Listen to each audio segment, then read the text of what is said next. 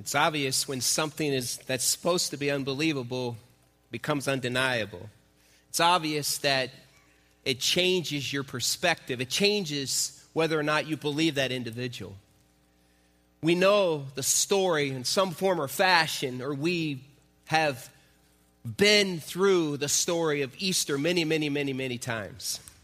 And for some, this might be the first time. And maybe your heart is kind of closed or calloused this morning. Maybe when it came for worship, you just stood there and didn't even sing, and you've become so hardened to the truth of God and because of what Jesus has done. Maybe you today need to go back and revisit what happened on Easter Sunday. Maybe there's some in this room that need to visit it for the very, very, very first time. Jesus came many, many, many, many years ago, over 2,000 years ago. He came, and Scripture tells us that he was born, and it, Scripture tells us that he lived for 33 years. Scripture tells us then that he was crucified, and then Scripture tells us that there's this cataclysmic event that took place on Easter that changed everything Easter morning. Jesus was resurrected. So, how does that impact our lives today? What do we do when something unbelievable becomes undeniable? What do you do in order for that to take place in your heart to believe that? Even Thomas himself, who was a colleague of Jesus, a follower of Jesus, he said these words Unless I see the risen Lord and see the holes in his hands where he was nailed to the cross, only then will I believe. And then, if you read later in Scripture, there's this moment where after Jesus rose from the grave. Thomas looks at him, literally wants to poke his fingers in the holes, and finally he says, My Lord and my God. The unbelievable became undeniable because he saw it. Think how many times in your life you've said these things. I'll believe it when I see it. But until I see it, I won't believe it. That's why the resurrection account has to find some form or fashion where someone saw it, where someone believed, not only believed it, but they witnessed it firsthand. If it's just a fabricated story, then all Jesus was was a good man that died on the cross. Think about how many times in your life that you've had someone say to you, This thing took place. It's unbelievable. and you say, Well, I got to see it first before I believe it. Even in our most recent history of some of the dictators that have died, think about when, when Saddam Hussein was captured and they said they found him in a hole in the ground, and how in your mind, I'll believe it when I see it. And I remember the first time I saw it, saw the video of him where he was at in this hole in the ground. It's like, now I believe because I see. Same with Osama bin Laden when he was captured and killed. We wanted evidence that it actually took place. And so evidence began to come. And we saw different portraits and, the, and we heard stories and reports, firsthand witnesses, and we said, now I believe. Even like the Grand Canyon, I used to hear that's it's an incredible place of God's creation. It's you have to see it to believe it. I would see pictures in books, I would watch videos on TV. And finally, a few years back when we went there, I stood there and, and literally said, My Lord and my God, look at this place. Until you see it, it's only unbelievable, but once you see it, it's undeniable. The people of Jesus' day couldn't get past the fact that he said he would come, he would die, and he would be resurrected. Now, think about this for a second. Think about Jesus' life. We know from scripture and even from history that he lived. We have no problem with that. He was a good man that lived, that did good things. We could also even believe that he came, and if we weren't certain there was a resurrection, we would say he was a good man that died for a cause, but if that's all there is, then there's not much more. But suppose all Jesus did was come and die, and that he was never truly resurrected. Suppose that the only reason he came was just to be a good man. Truth of the matter is, if that's all there is, then we all are lost without him. Imagine if you could go there today where Jesus was buried, and there would be a tombstone that said, Jesus, King of the Jews, born 0 AD, died 33 AD. If this was all there is, if Christ's bones were still in the body, as are many other little gods, if you go there, their bones are there. But if that's all there was, if he just came, he died on a cross, and he died in a grave, then he's just a good man. And if that's the case, then there's no hope for us today. There's no hope. We are hopeless. We have to walk through life on planet Earth on our own. We have no one to turn to. We have no one to help us. We have no one to rescue us. We have no one to bring us peace when we're down. We have no hope on planet Earth. And even for eternity, if Christ wasn't resurrected and there's a tomb that still has his name on it with his bones, then our eternal home is hell because there's nothing more. That's it. We die and we enter to eternity of hell because there's no one able to rescue us of our sins. And so, literally, scripture tells us that hell is a literal place. It's a place of weeping and gnashing of teeth. It's a place of eternal fire. It's a place where there's no hope. So, if all Jesus did was come and be a good man and perform some pretty amazing things, and have a group of followers and go to the cross and die on Good Friday. And if that's it and they buried him, then we are without hope to ever be rescued. Think about what that means to us. But suppose there's evidence that the tomb that Jesus was buried in is empty. Suppose there's evidence in history, firsthand accounts, through written record, that Jesus did what he said he would do that would change our future because there would be a God that was able to overcome death and on the third day would rise again. This story carried so much weight that if in fact he was resurrected, it would change everything. Grab your Bibles and I'm going to show you what I mean. Turn to Matthew chapter 28.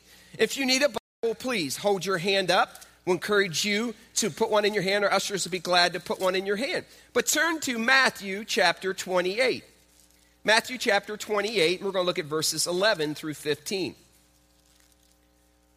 What if this story really happened? What if Jesus was truly resurrected? What if the tomb is empty? If you need a Bible, hold your hand up. It's our gift to you. Take it home with you if you don't have a Bible. And turn to the first book of the New Testament. And we're going to read this together. Go to the middle of your Bible. First book is Matthew. Matthew chapter 28. Stand with me and we'll read it together. Matthew 28, and we're going to look at verses 11 through 15. Read it out loud with me. Matthew 28, verses 11 through 15. Ready? Read. While the women were on their way, some of the guards went into the city and reported to the chief priests everything that had happened. When the chief priests had met with the elders and devised the plan, they gave the soldiers a large sum of money, telling them, You are to say, His disciples came during the night and stole him away while we were asleep. If this report gets to the governor, we will satisfy him and keep you out of trouble. So the soldiers took the money and did as they were instructed. And this story has been widely circulated among the Jews to this very day. You have a seat. What story? The story is Jesus really wasn't resurrected. Jesus' disciples came and stole his body. And so the chief priests and elders of the day said, let's fabricate a story that says Jesus really wasn't resurrected. Why? Because he was re- resurrected. And if the story got out that Jesus was who he said he was, then there would be this large following of people called Christians. And guess what? Many of us are. But even to this day, there's this story. There's no God. That's just that's just a fabrication. The Bible is just a, a, a metaphor for good things to do. Even in this community, there are people who take portions of the Bible and say, oh, that's just a metaphor. That never really happened. The truth of the matter is, that kind of story began at the resurrection because they were afraid that many would follow Jesus and become Christians. Let me paint a picture for you regarding our need. We are in need of rescue. You might say, I don't, I don't need to be rescued. Yes, yes, you do need to be rescued. We have sin that keeps us away from God, it separates us from God. So before the world was created, there was a God who is alive today in a three in one God the Father, God the Son, and God the Holy Spirit. They devised a plan that we need to rescue human beings of their sin because they can't get to me unless they come through a perfect sacrifice, which is Jesus, which is the cross. We need to be rescued. In fact, Luke 19:10 says it this way. There's mission statements all through our community. If you go into business, if you go into watch a sports team, if you go into a church, there's a mission statement. Jesus' mission statement was this. He came to seek and save the lost. If Jesus didn't die on the cross, every single one of us would be without hope. But if, the, if it stopped at the cross, we would still be without hope. In fact, once you trust Jesus, there's truth like this. Romans tells us this in Romans 8 there is no condemnation for those that are in Jesus. Now, think about that for a second. Once you believe that Jesus is your Lord and Savior and you trust in Him, Scripture says this. Those of us who trust Him, it says this there's no condemnation to those that are in Christ Jesus. What that means is this you don't make Jesus unclean, He makes you clean. Stop letting others condemn you. Quit letting Satan beat you up with the barrage of thoughts that you're unworthy to live, to serve, to receive. We can't or can't be condemned because Jesus took all of our sin, all of our past, all of our addictions, all of our mess to the cross. There's no way he can condemn us. And his righteousness, his value, he comes upon us and he substitutionary takes our sin and gives us righteousness. The cross says to you and me today, you're not too broken, too worthless, and you are with, not without value. Now, in a world that says prove it, that's great news. It means this nothing that you've ever done or will ever do if you trust in Jesus Christ will ever cause you to fall short of God's love and this relationship with Him. Think about this for a second. Here's what that means the cross screams, I love you. He took everything to the cross. So when Jesus went to the cross, he took divorce, he took your felony, he took that pornography addiction that you're in right now, he took that sin that you committed last night, this past week, he took the rebellious time of your life, he took everything that you've ever done sinful and he carried it to the cross for you. Anybody glad for that by the way? He took that to the cross for you. And what that means is that can no longer condemn you because there's no condemnation to those that are in Christ Jesus. So, how does that practically play out today? That means this you might think that the vessel that you live in is worthless. You might think that the city inspector should come and put a condemned sign on you. You might even felt like that this morning. You might have felt, well, there's nothing worthy here. You might as well just condemn this vessel because it's a mess. The Bible says when we trust in Jesus, there's no condemnation to those that are in Christ Jesus. Because Jesus took all of our junk, literally, scripture says, He took it all and He took it to the cross. He took our sin, every sin that we'll ever commit. So we're no longer condemned because Jesus took it to the cross. John 3:17 says it this way. Jesus didn't come to condemn the world, but to save the world. You will not get a sign placed on you condemned. Don't walk in here. Don't get near them. They're useless or worthless. Romans 6 says it this way that we have been set free from sin. Imagine having to carry every sin that you've ever committed on you and carrying the wrath and all the weight and never being free of that. We would just be loaded down and chained. Scripture says when you come to Christ, He sets you free, He strips you of all that junk, all that sin, all those addictions, all those attitudes. He strips you and sets you free when you trust in Him. You and I don't need to carry the baggage of our past any longer. Jesus says, I love you. No longer guilty of your offenses. Stop for a second and think about that. Not only does he forgive you the sin in your life, he says you're not guilty of it any longer. Wait a minute, but I did it. You're not guilty. I took it to the cross. You're not guilty. But last night, but this week, but this past year, but six years ago, I committed this felony. Seven years ago, I walked out. Eight years ago, this morning, he says, But you're not guilty of that. How is that possible? Because Jesus took it to the cross and we can have forgiveness in Christ. But if you don't have a relationship with Jesus Christ, you're condemned. And if in fact Jesus was resurrected, your future is going to look a lot different than this because not only is there hope today, but there's hope for eternity. Think about what that means. The result of a tomb that still has bones in it is hell. The result of your sins is hell. There needs to come a God who would die, but not only die, but be resurrected. He has to overcome death. If he just died for it, then our sins are still hanging on the cross of no value to us. Someone needed to die and be resurrected and to overcome. So, what took place? He set aside royalty and the privileges of a king and came to earth. John 1:14 says it this way. Jesus became flesh and blood and moved into our neighborhood. He became a man.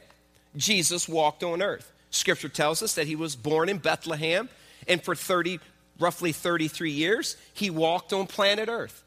He loved, he cared, he kept telling people, one day, the third day, I'll be crucified. On the third day, I'll be resurrected. Jesus walked on earth. And so we know that from Scripture. We know then from Scripture that he died on a cross. But if it ends there, we are in trouble. He left heaven for that. Think about that for a second. It says in Philippians 2, it says that he did not consider equality with God something to be grasped. Now, pause and think about that for a second. Suppose you had a chance to be God. And then someone came to you and said, Hey, I want you to go to planet Earth, and uh, I want to know if you consider God being God um, would you rather be here or down there and go die on a cross? Jesus says he didn't consider equality with God something to be grasped. Instead, he said, I love him so much, someone needs to go.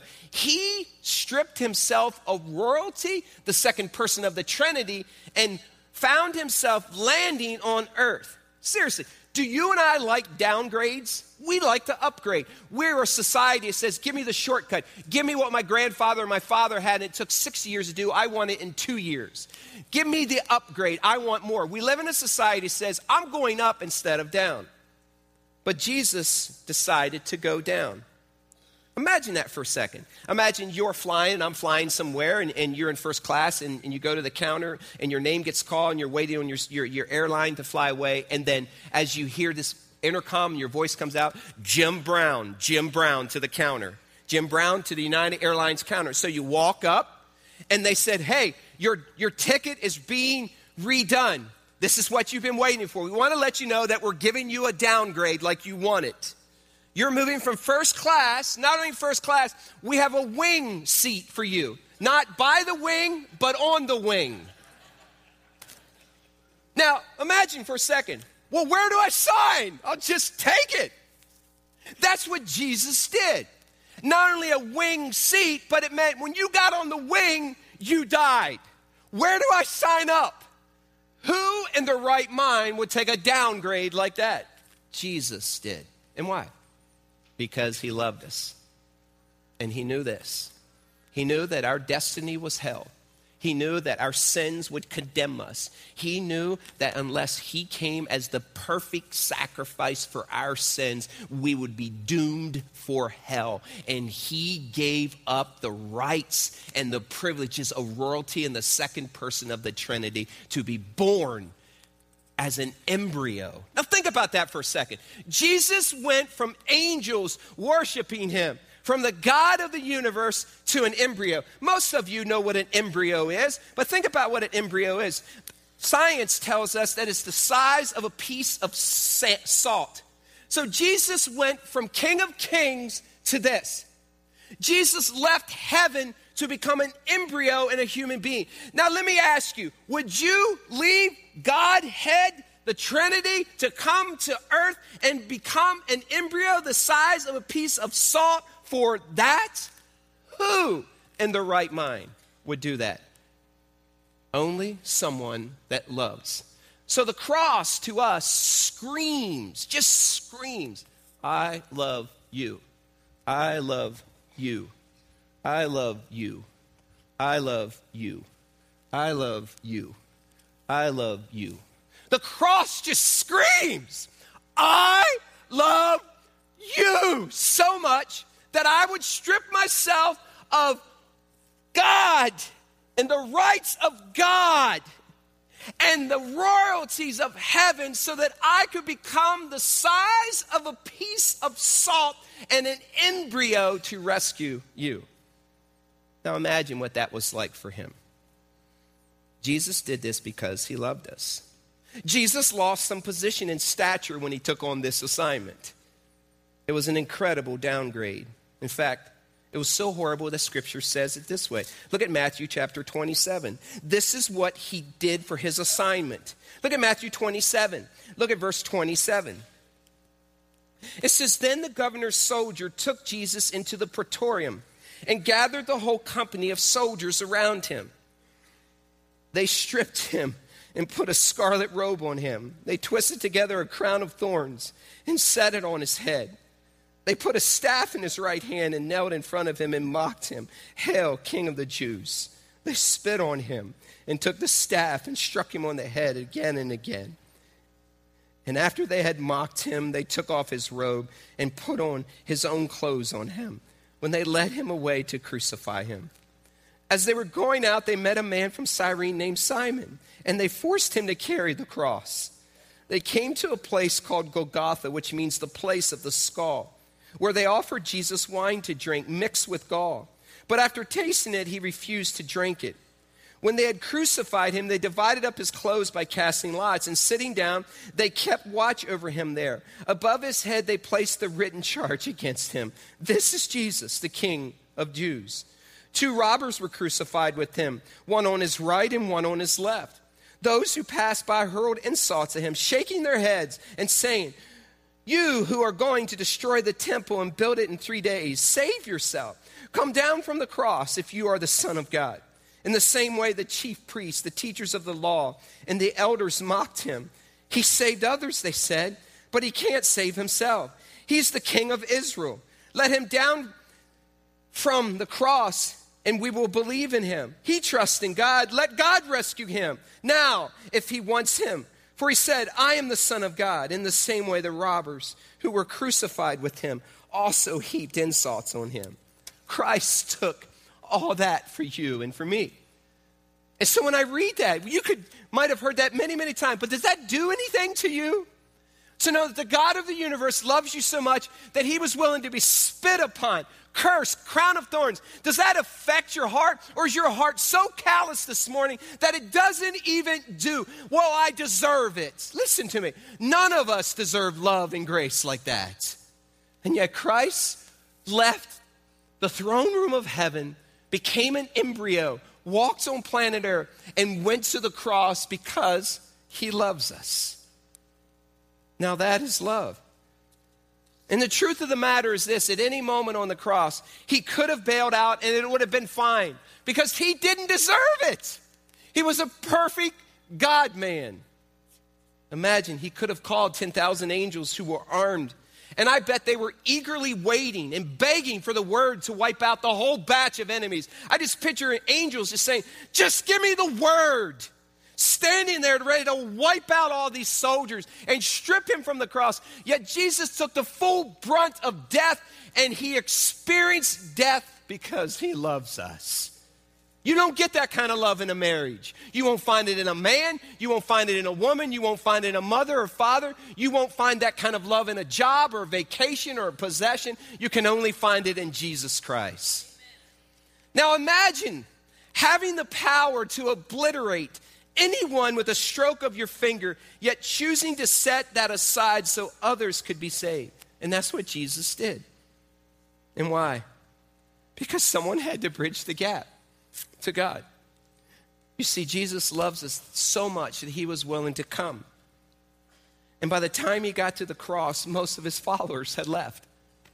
Imagine as he was on the cross, as he scanned out, and these men who said, I'll follow you anywhere.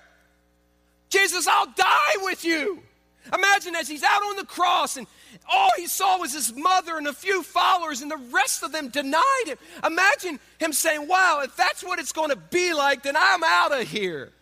Those who were the very closest to him, who trusted him, And some of you say, Oh, I trust Jesus, but your hearts are cold. You stand in listless worship and you wonder why you're that way. Maybe you never truly trusted in Jesus.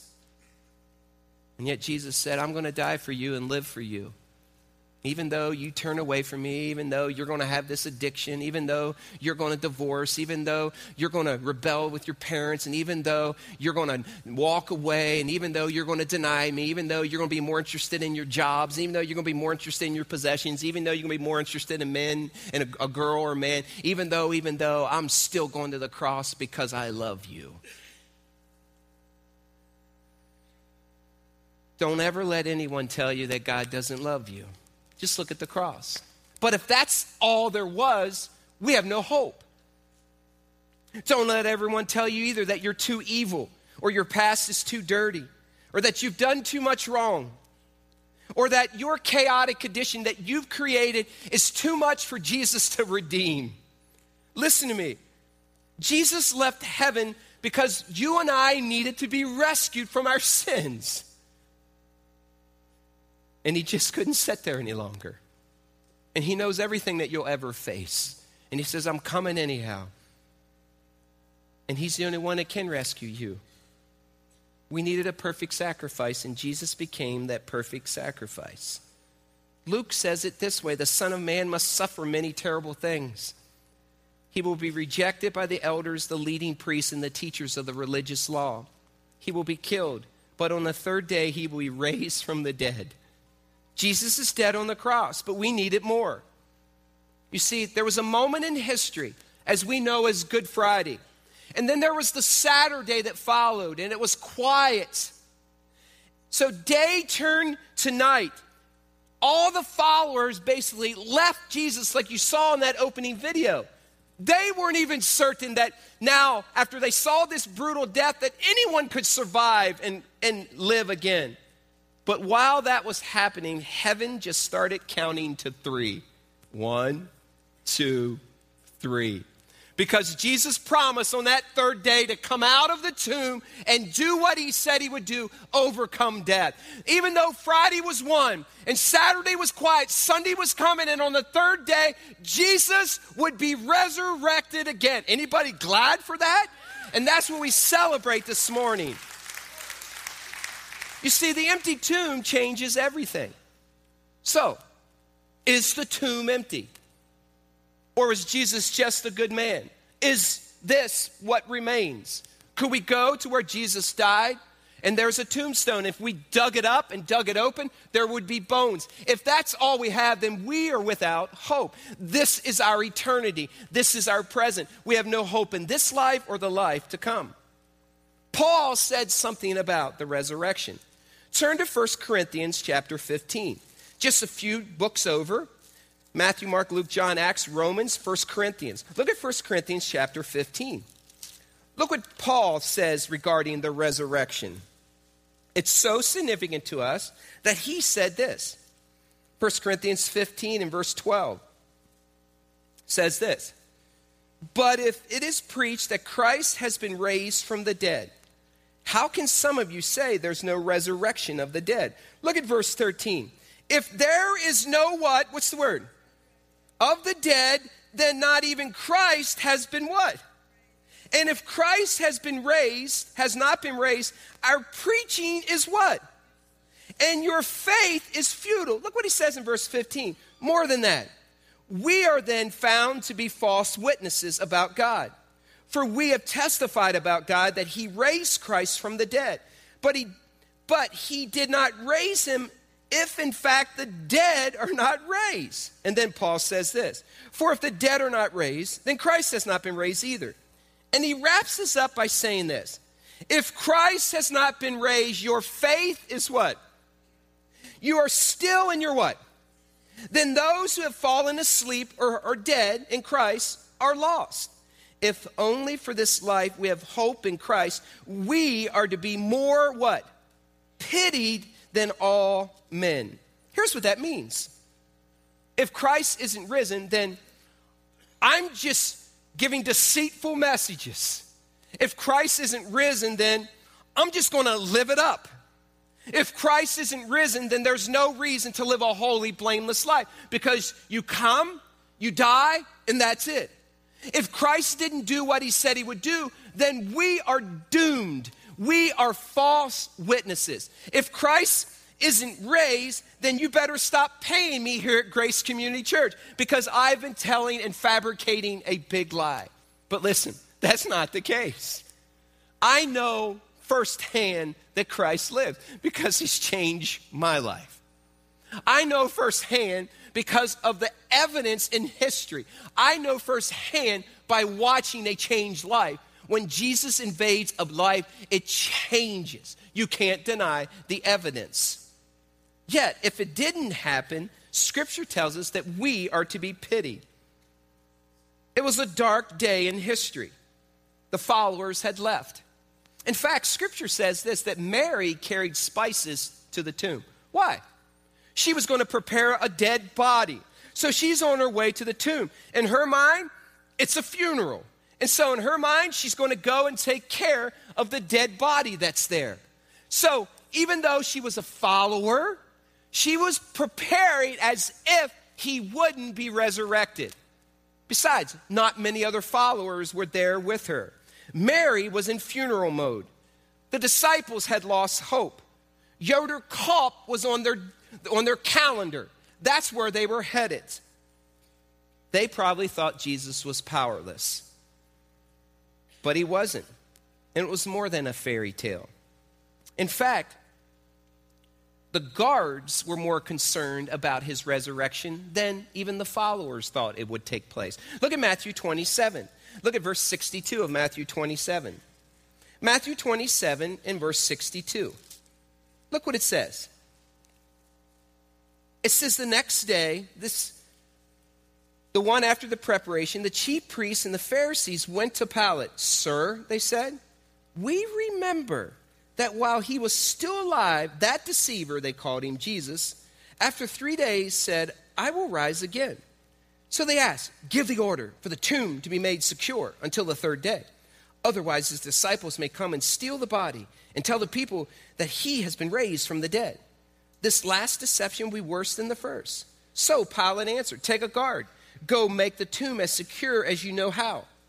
So they went, made the tomb secure by putting a seal on the stone and posting the guard.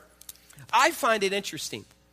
The disciples who believed in Jesus are preparing for a funeral.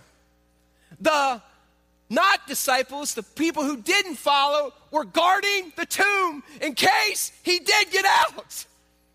I find it interesting here. They didn't want the disciples to come and steal the body, but at the same time, they wanted to make sure that if that was the plan, that Jesus wouldn't be resurrected. They wanted to make sure if he came out of there, they were ready to stop him again. Isn't it interesting? Those who chose to follow him thought he was dead, and only a few were left. They were preparing for a funeral, and the other ones who weren't followers were ready to stop anyone or even stop Jesus from coming out of the tomb.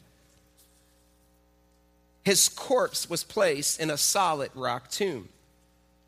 Scripture says a very large stone was estimated to weigh about two tons, 4,000 pounds was rolled in front of the entrance.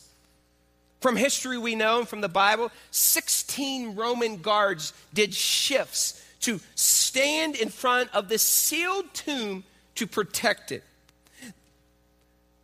Often we see from history, and we'll see in, in dramas, these, these men who stand there with these skirts and they're standing in front of the tomb as if they're going to do something. And we place we don't think they have the power. These men were gladiator kind of men. If anyone touched that stone they knew how to kill. And so there was no way anyone ever could go in and take the body. So if you think a man came and pushed a 4000 pound stone uphill and wiped out gladiator soldiers you're kidding yourselves. In fact, if that was the case, why weren't the soldiers dead around the tomb, the empty tomb?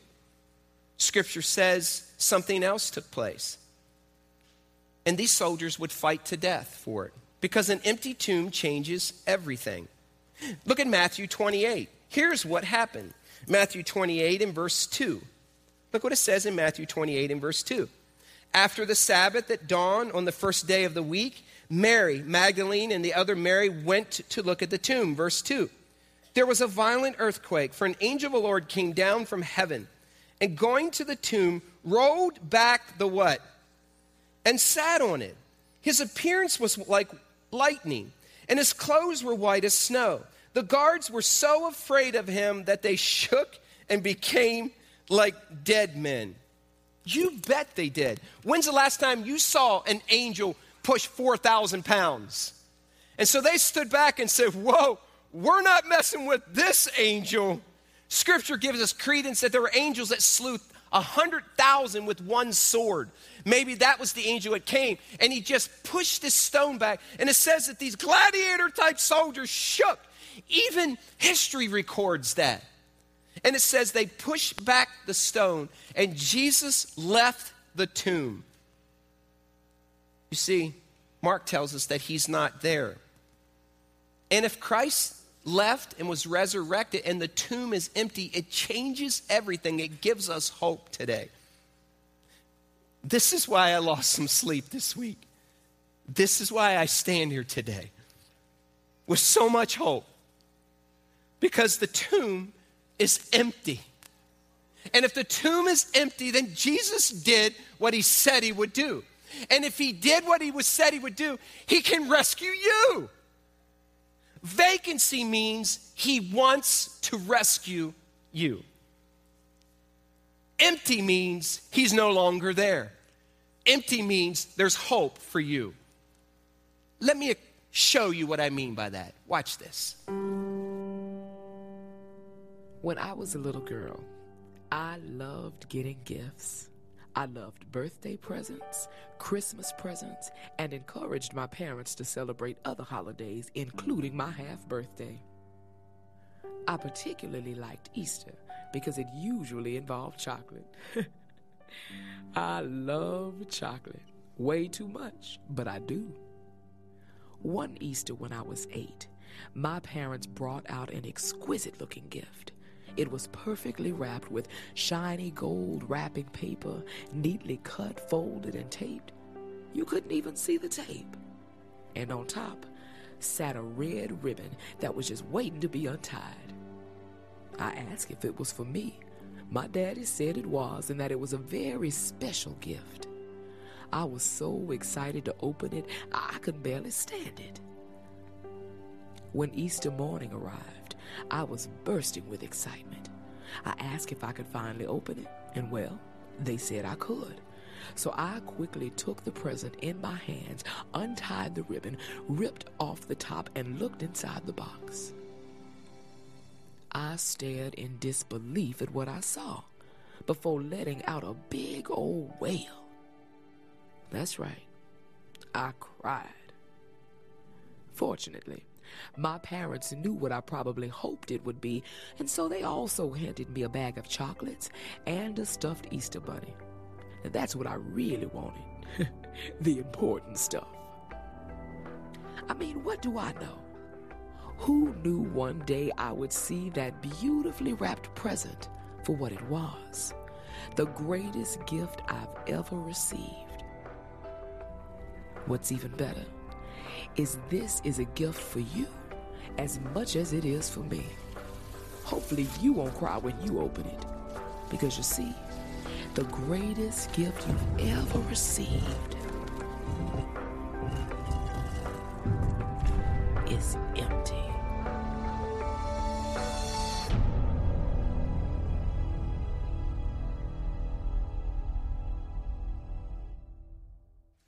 And here's what that means to you and me today. If you go back to where Christ was crucified, and if you walk the streets that he walked, there won't be a tomb that still has his bones in it. If you go there, you'll find a place that they celebrate even in history today where he was buried. But it doesn't say Jesus, King of the Jews, it doesn't have a headstone, but if you were to go there today, this, this tomb is empty. And so, what that means to us is that Jesus did what he said he would do. Vacancy means he can rescue. Then history tells us and scripture tells us he appeared to over 500 different people. So, why is that important? Because the, the unbelievable can only become undeniable if there's evidence. You could fabricate a story and you could say, This is truth, but in my mind, show me the facts. And one of the best ways to reveal empirical evidence is to ask someone who lived during that time, What did you see? What did you remember? Were you there? Did Jesus really die?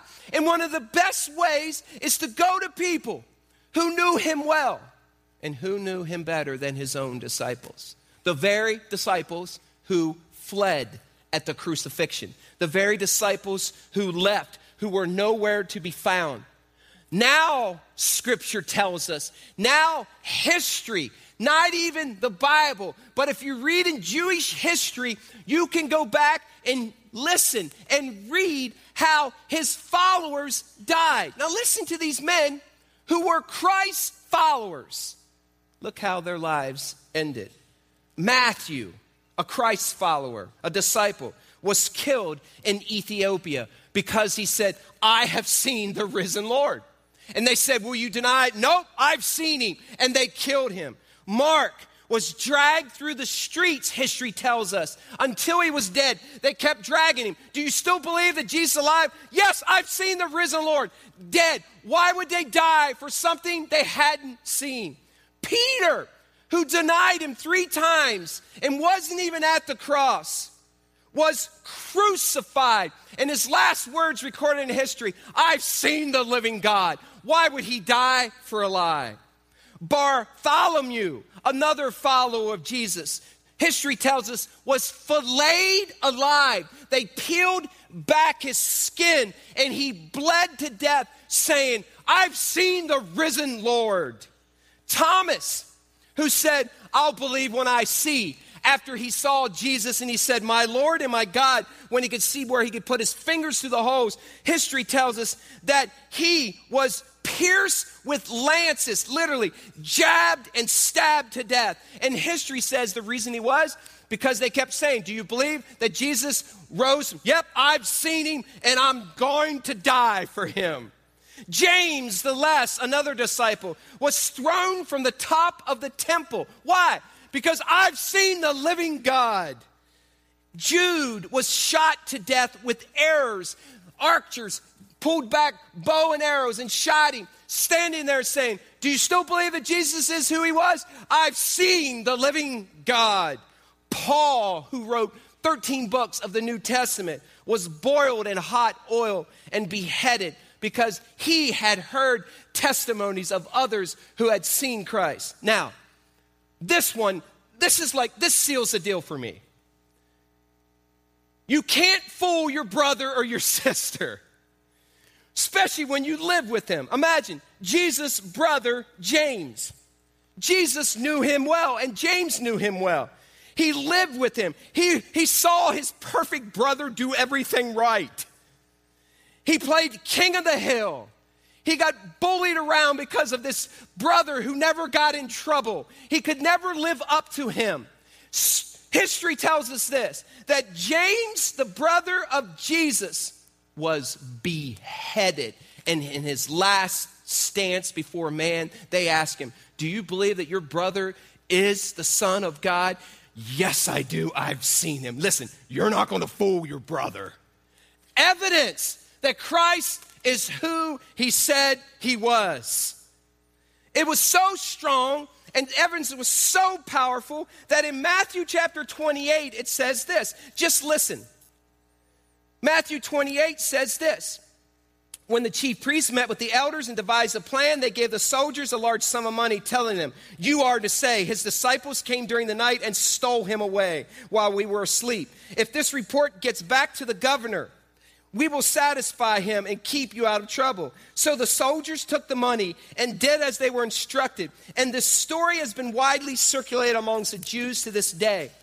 In other words, Jesus wasn't resurrected because they knew he was. And they know his word got out that there would be tons of followers. And guess what? They're at Grace Community Church today. Because Jesus did rise from the dead. So, what's that mean to us? It means that we no longer have to live this life. Christ not only died for the future, but he gives you hope today. You no longer have to be lonely. You can walk through this life because you have a God that you can hold on to. You have a God that will be close to you in adversity and trials and troubles. You have a God that promises never leave you nor forsake you. You have a God that will be by your side. Listen, you can't get that in any relationship other than Jesus Christ. It also means this if you trust in Christ, your destiny isn't hell, it's a relationship with Jesus Christ. And it means this it's an eternity with Jesus in heaven forever and ever and ever and ever. It means when you breathe your last breath, bank on it. You will face your Creator and He'll say, Come on in. So, what's that mean to you today? It means this you can have hope no matter where you find yourself today. You can have a God who will defend you. He can bring you peace in the midst of your chaos, in the midst of your brokenness. He can restore and redeem marriages and families. You can have hope beyond the grave. You can fall asleep at night tonight and not worry if you breathe your last breath where you'll spend your eternity because your next breath will be in the presence of a living God and He'll say, Welcome home. That's why people follow Jesus. And that's why before the cross they fled. And that's why after the cross the church exploded. And you know why exploded? Because Jesus did what he said he would do. And he rose again on the third day and the empty tomb says, "We have hope." Anybody grateful for that hope?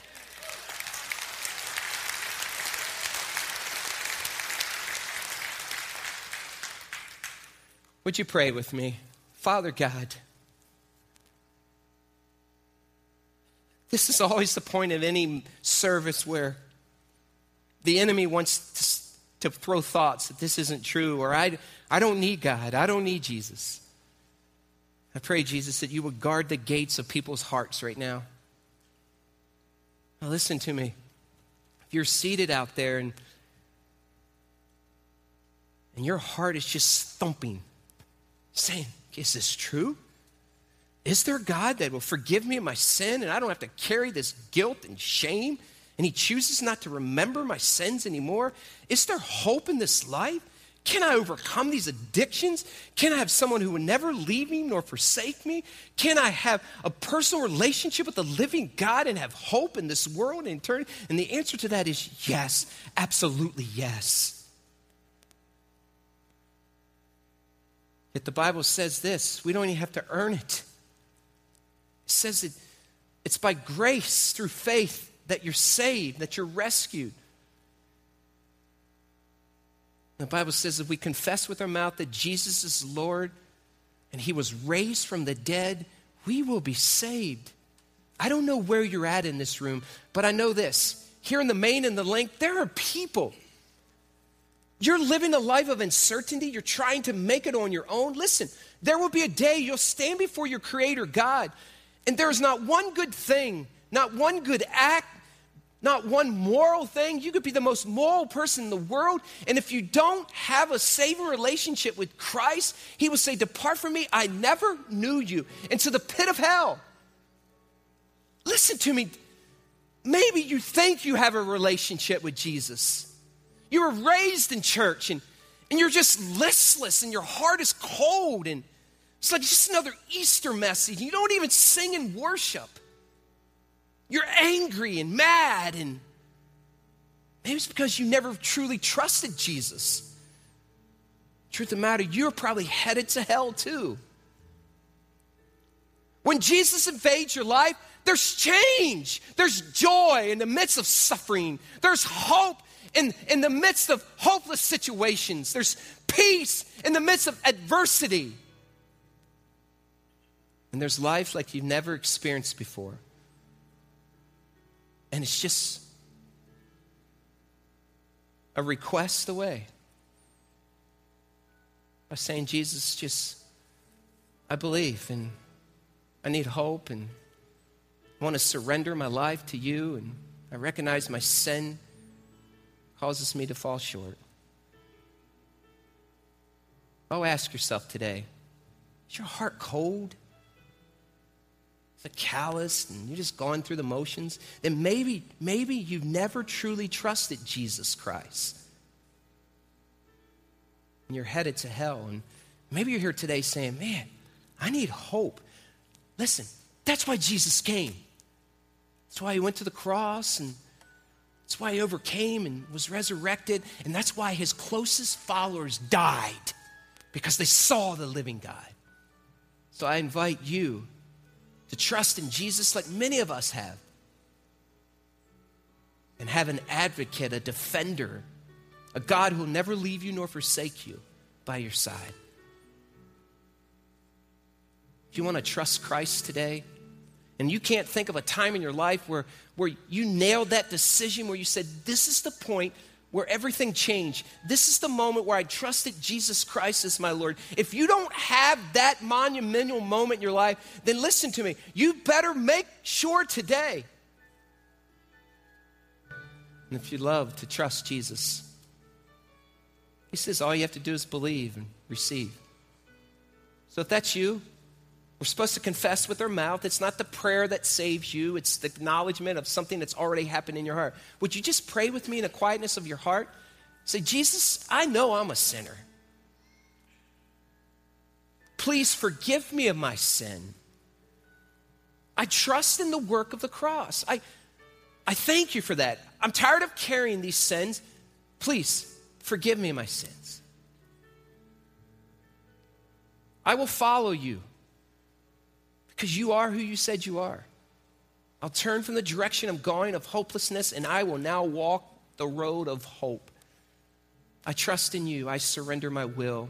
I commit my life to you. Rescue me, Jesus. Rescue me. Save my soul. Just like you have many others. I need you. I need to know today that I have hope rescue me. Thank you, Jesus, for saving my soul. Eyes closed in, in, in, this moment of a monumental moment for many of you in the link and here in the main. This decision that you made changes everything. Changes your present, your future, and gives you hope. And it's monumental. And it's the greatest decision you've ever made. And and I think you should just be proud of this moment. Be fearful of it. Just say, Yeah, I believe. I believe. If you just trusted Christ and you sealed the deal and you said, Jesus, I trust you. I want you to be the Lord and leader of my life. Would you do something for me? Just, just while our heads are bowed and our eyes are closed, just, just hold your hand up. Don't be ashamed. Just be loud and proud with it. Say, today's the day. Today's the day. Don't be afraid. Just, just hold it up. Just hold it up. God, all over this room and I'm sure there's some in the link. There are individuals said, I believe. And now, Jesus, I pray in an unusual way that you would empower them. I pray in the days ahead, Jesus, that you would just cover them with your grace. I pray that you would reveal yourself in such a powerful way that there's no denying that you live within them. I pray for breakthrough and reconciliation. I pray for forgiveness and relationships. I pray that you would give them joy like they've never experienced before. And I pray that when they're in the presence of other people, that they would see the change in their life. Thank you, Jesus, for this moment in time. It's eternal and it's forever. In Jesus' name, amen.